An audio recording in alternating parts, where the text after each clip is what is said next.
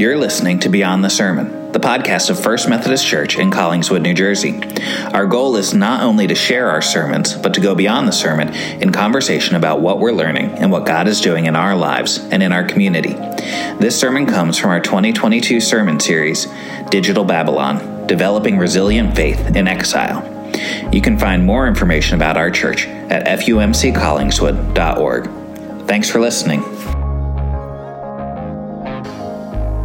So here's a question for you. I'm sure you've asked a million times at some point. What do you want to be when you grow up? Right? We've asked that a million times to the kids in our lives, and and their answers can can range across a whole lot of things, right? Some of their answers are very practical. You know, I want to grow up and I want to be a doctor, or I want to be a teacher, or a police, oh, excuse me, a police officer. So it can range from the practical to the statistically unlikely. I want to be an astronaut, or I want to play baseball for the Phillies, or I want to be the president of the United States. I don't want that job either. I don't want that job either. So they can be practical. They can be statistically unlikely. Sometimes, though, they're even, they're just flat out fanciful, right? When I grow up, I want to be a princess, or a superhero, or a dragon tamer, right? And those answers are just on Tuesday. You ask them again on Wednesday, you might get a completely different list of answers. And because there's something about it, there's something in us, even from a very young age, that knows we're made to do something meaningful with our lives, right? Something that matters. Because we're all asking the question, why am I here? Why am I here? Maybe for some of us, why am I still here? As we continue our series, Digital Babylon, we're going to continue to look at the, today we're going to look at the ideas of work and vocation and calling, and see what it is about resilient disciples and their understanding of calling that sets them apart. Remember, we're looking at the data, right, from the young adults who have grown up in the church, who can be sorted into four different categories: the prodigals, the nomads, the churchgoers, and the resilient disciples. Those resilient disciples being the ten percent of people who are raised in the church, who are serious about their personal faith and the way that it interacts meaningfully and missionally with the world around them. We're looking at the characteristics of these resilient disciples to see what we can learn about being and forming that kind of resilient disciples, follower of Jesus, who are resiliently faithful in the face of cultural coercion and who live vibrant lives in the Spirit. The data that was gathered and then distilled down uh, into these five practices that we've been looking at that mark resilient disciples. We've already looked at intimacy with Jesus, and cultural discernment, and meaningful intergenerational relationships. Today, we're going to talk about vocational discipleship. And here is how we're going to define vocational discipleship: knowing and living God's calling, especially in the arena of work, and right-sizing our ambitions to God's purposes. So we're talking about work. Everybody's favorite topic on Sunday morning when you're supposed to be off from work, right? Yeah. But I think a lot of times work gets a bad rap, right? We think of work as something we have to do. It's an obligation or a chore. Maybe we even sometimes think of it as a curse. When we take that view, though, we're, we're not taking God's starting point. We're we're looking at the world then through a post-fall lens, a lens that sees everything through the lens of fallen creation. Maybe you remember in Genesis three, which picks up right after uh, the, the chapter that Will read for us today, uh, when Adam and Eve are tempted by the serpent, and they eat the fruit from the tree of the knowledge of good and evil. And when they did that, God said to Adam, uh, beginning in verse seventeen, to Adam, God said, because you listened to your wife and ate fruit from the tree about which I commanded you, you must not eat from it. Cursed is the ground because of you. Through painful toil, you will eat food from it. All the days of your life, it will produce thorns and thistles for you, and you will eat the plants of the field. By the sweat of your brow, you will eat your food until you return to the ground, since from it you were taken. For dust you are, and to dust you will return. Side note to all you men out there, it's not a great idea to quote Genesis three seventeen the next time your life your wife asks why you didn't listen uh, to something she told you, or so I've heard, uh, because you listen to the voice of your wife. I get a big eye roll anytime I say that. Uh, anyway, one of the results of Adam and Eve's decision to disobey God was that work got harder. Right? It wasn't that the work itself was the curse, but the work got harder. I want to take a few minutes and just and talk through some of the scripture that leads up to uh, our scripture reading today. Right? So in Genesis one, if you go back in your, your mental catalog, um, or if you are unfamiliar, you can go back and read it later today. Uh, in Genesis one, we're told that humanity, both male and female, were made in God's image. And they were made to rule over the creation, to steward it, to take care of it, to extend God's order in the world. And they were to be fruitful and multiply and fill the earth. Then in Genesis two, which we read today, right? It's the second account of God's creating the man and the woman. And we hear about how God shaped the man from the f- dust of the earth. And, and he made woman from the man's side because it wasn't good for people to be alone.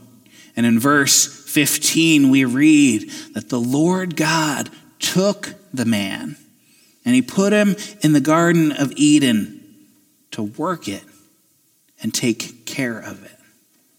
Before we ever got to the fall and the curse, before we ever get to the, the tree and the fruit, while creation was still what God called very good, God put the man into the garden to work it and to tend it.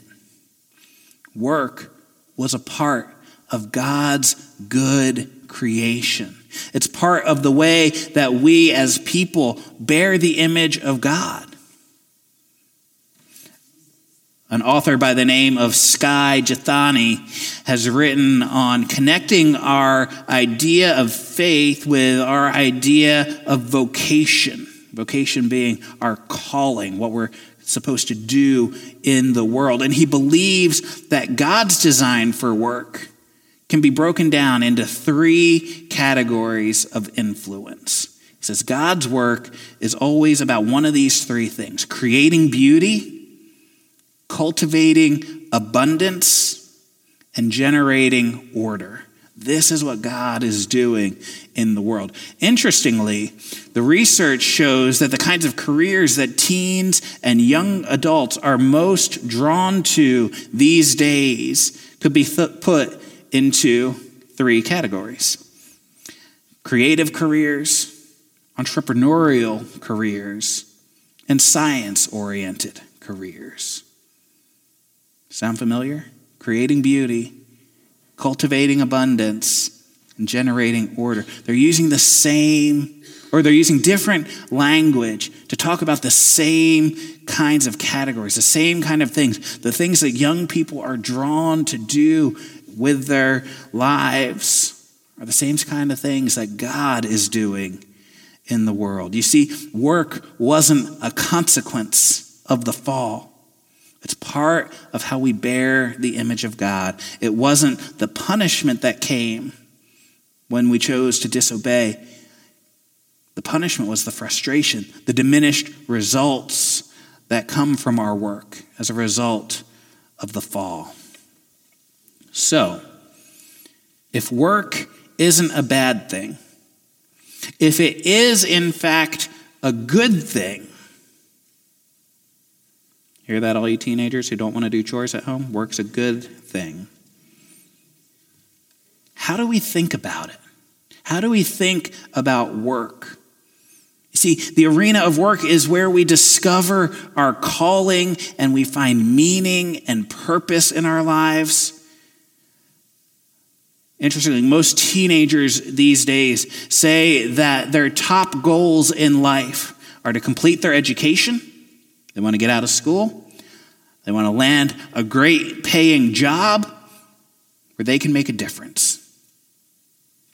They want their lives to matter. Remember, a couple of weeks ago, I told you that twenty-six percent, just over a quarter of teenagers, think that they will probably or definitely be famous by the time they turn twenty-five. They want their lives to matter. But before we go blaming the young people for that kind of a mindset or for having those kind of hopes, the research also shows us that the goals of Christian parents and grandparents, it's not so different.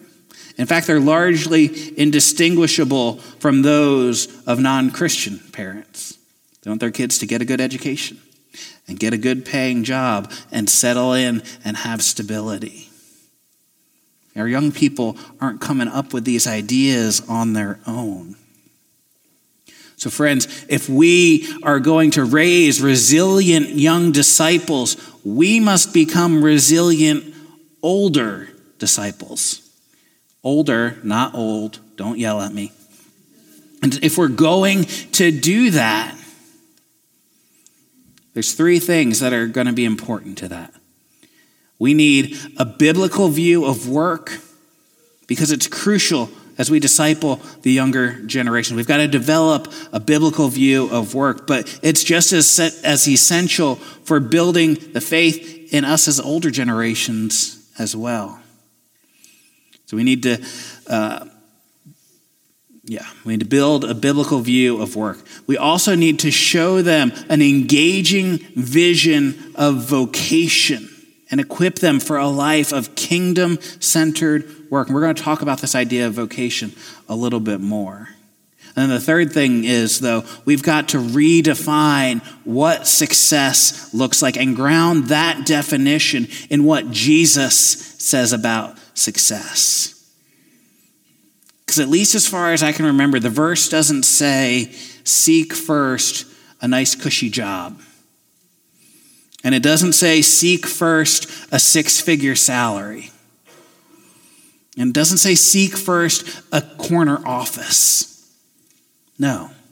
Jesus said, seek first the kingdom of God, and all the rest will be added to you. That's the rest of what you need, by the way, not necessarily what you want. So to get to a biblical view of work, we have to start with the idea that every job, every profession, everything we do matters to God.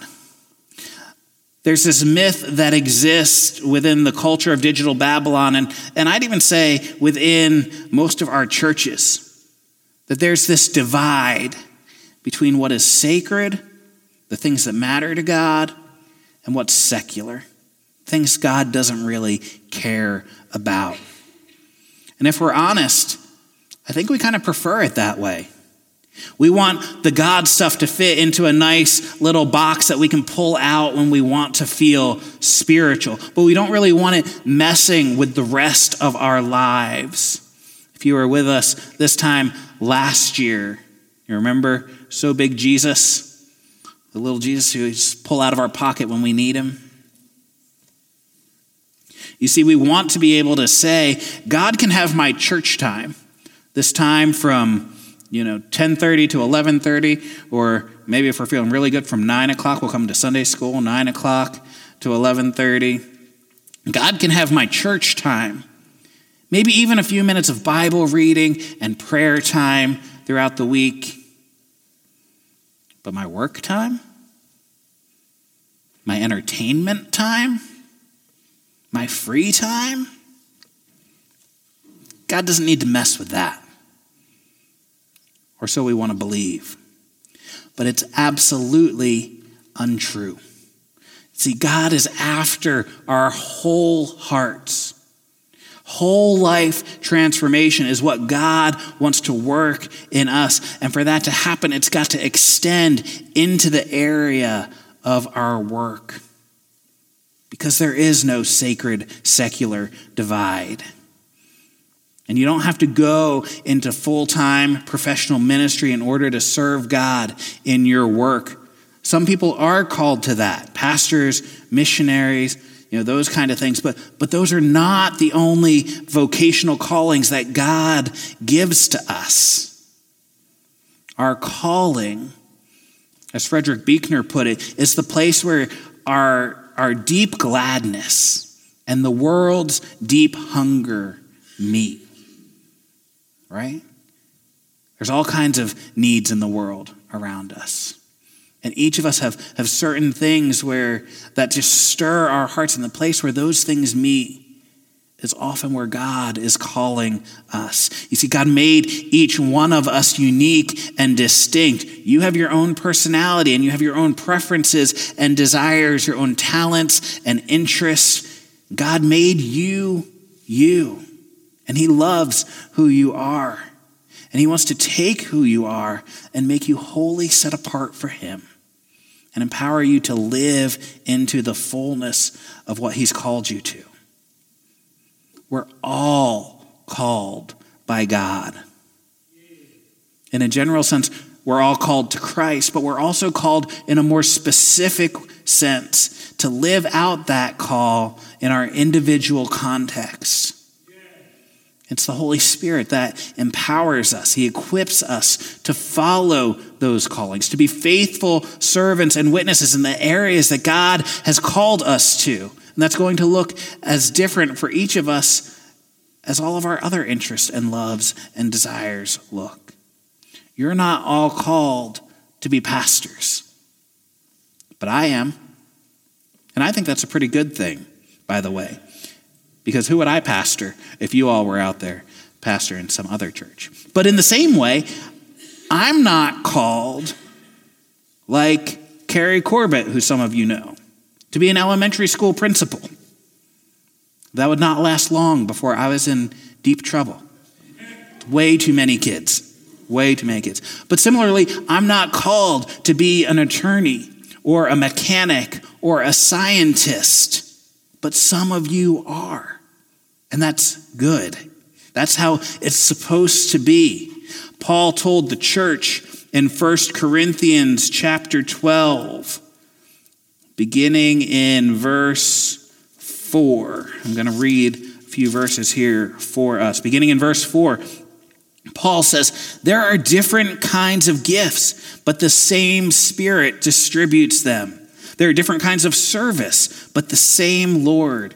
There are different kinds of working, but in all of them and in everyone, it is the same God at work. Now to each one, the manifestation of the Spirit is given for the common good. To one, there is given through the Spirit a message of wisdom. To another, a message of knowledge by means of the same Spirit. To another, faith by the same Spirit. To another, gifts of healing by that one Spirit. To another, miraculous powers. To another, prophecy. To another, distinguishing between spirits. To another, speaking in different kinds of tongues. And to still another, the interpretation of tongues. All these are the work of one and the same Spirit, and he distributes them to each one just as he determines." We're all made and gifted by God to play a unique role in the kingdom work that God is doing in the world and in our workplaces.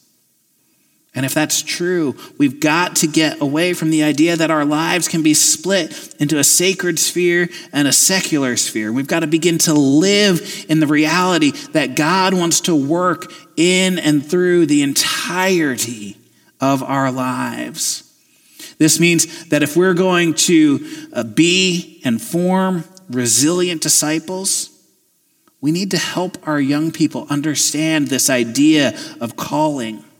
And we need to help them identify what their own unique calling is.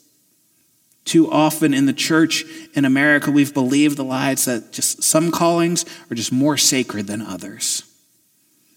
Instead of helping young people understand their work in the context of God's kingdom, we watch as people choose their careers. And only once they've settled into them and gained some skill in them do we think, how can we use those skills to build up the church?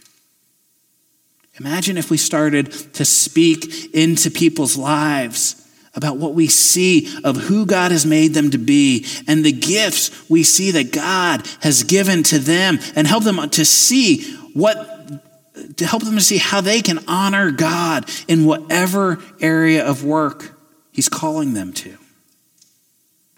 Imagine if we could learn to shape the holy imagination of our people, our young people, about how they can participate in God's kingdom through their vocation and redefine what success looks like.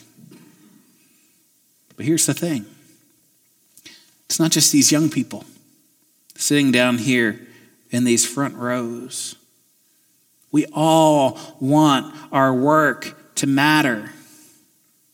We want to know that there's an answer to the question, why am I here? Just think about the difference it would make in your own life. No matter what stage of life you find yourselves in today. Retirement's a hard word to find in the Bible. Just think about the difference it would make in your own life to know that you are doing what God created you to do. How many of you have heard the names Bezalel and Aholiab? I'm not seeing a lot of hands. That's okay. You may not be too familiar with them, but they experienced exactly this kind of calling. In Exodus thirty-one, God's speaking to Moses on Mount Sinai. And God is giving Moses the Ten Commandments, the, the way that God intends for life to work best. And he gives also the instructions for building the tabernacle, the focal point of Israelite worship following their exodus out of Egypt. And as God finishes telling Moses all these exact specifications. I mean, he tells them, use this kind of fabric here, use this kind of wood here, use gold to do this, and it should be exactly this long and this wide and this deep and all those things. And as God finishes telling Moses all these exact specifications, he says in chapter uh, thirty-one, beginning in verse two, see, I have chosen Bezalel, son of Uri, the son of Hur, of the tribe of Judah. And I have filled him with the Spirit of God, with wisdom, with understanding, with knowledge, and with all kinds of skills to make artistic designs for work in gold, silver, and bronze, to cut and set stones, to work in wood, and to engage in all kinds of crafts. Moreover, I have appointed Aholiab, son of Ahisamach, of the tribe of Dan, to help him. Also, I have given the ability to all the skilled workers to make everything I have commanded you. Talk about a calling, right? God himself tells Moses, who will go on to tell the people, this is exactly how I want you to create the place where my very Spirit is going to dwell in your midst. Oh, and by the way, these two guys, they're going to get it done.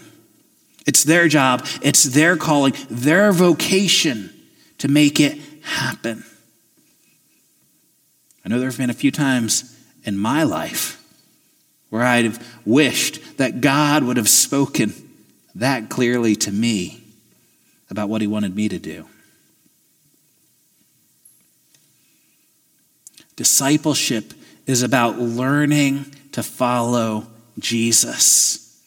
And the focus was never meant to be on getting more people in a pew on Sunday morning or even in a Bible study uh, throughout the week. The goal is for people to experience the kind of whole life transformation that makes a difference in the way we live our lives from Sunday all the way through Saturday.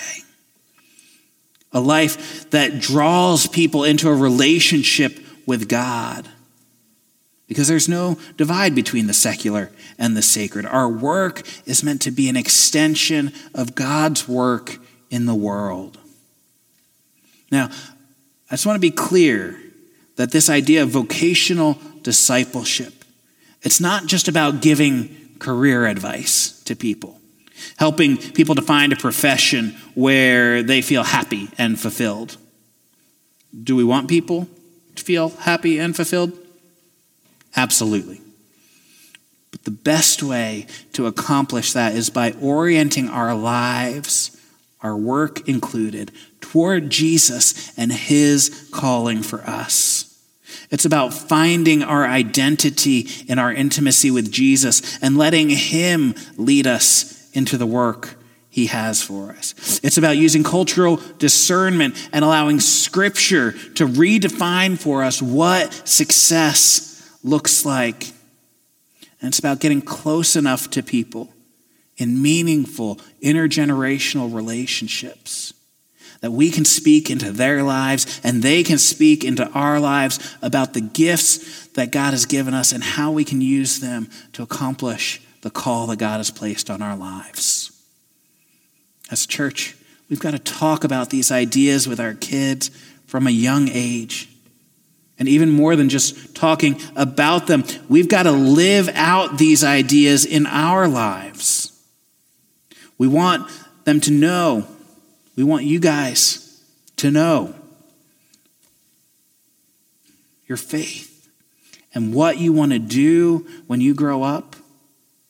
They're inseparable. It matters. We want you to know that you were made to be creators, not just consumers, because you were made in the image of a creating God. And we want you to be able to help other people figure out who God made them to be, because someone in this group took time to help you figure out who God made you to be. The evidence is clear that the most resilient Christians are stronger when we connect our discipleship and our vocation.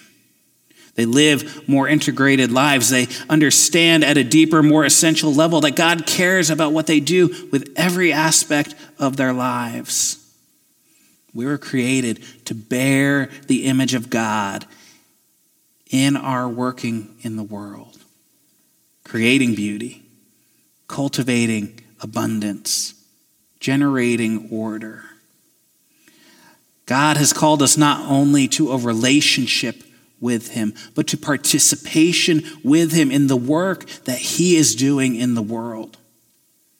The same Holy Spirit that came with wind and fire on the day of Pentecost, the same Spirit that raised Christ Jesus from the dead, now empowers us, the followers of Jesus, with the gifts that we need to, to play the role in strengthening the body and reaching the world. So friends, here's the question for us today. What do you want to be when you grow up?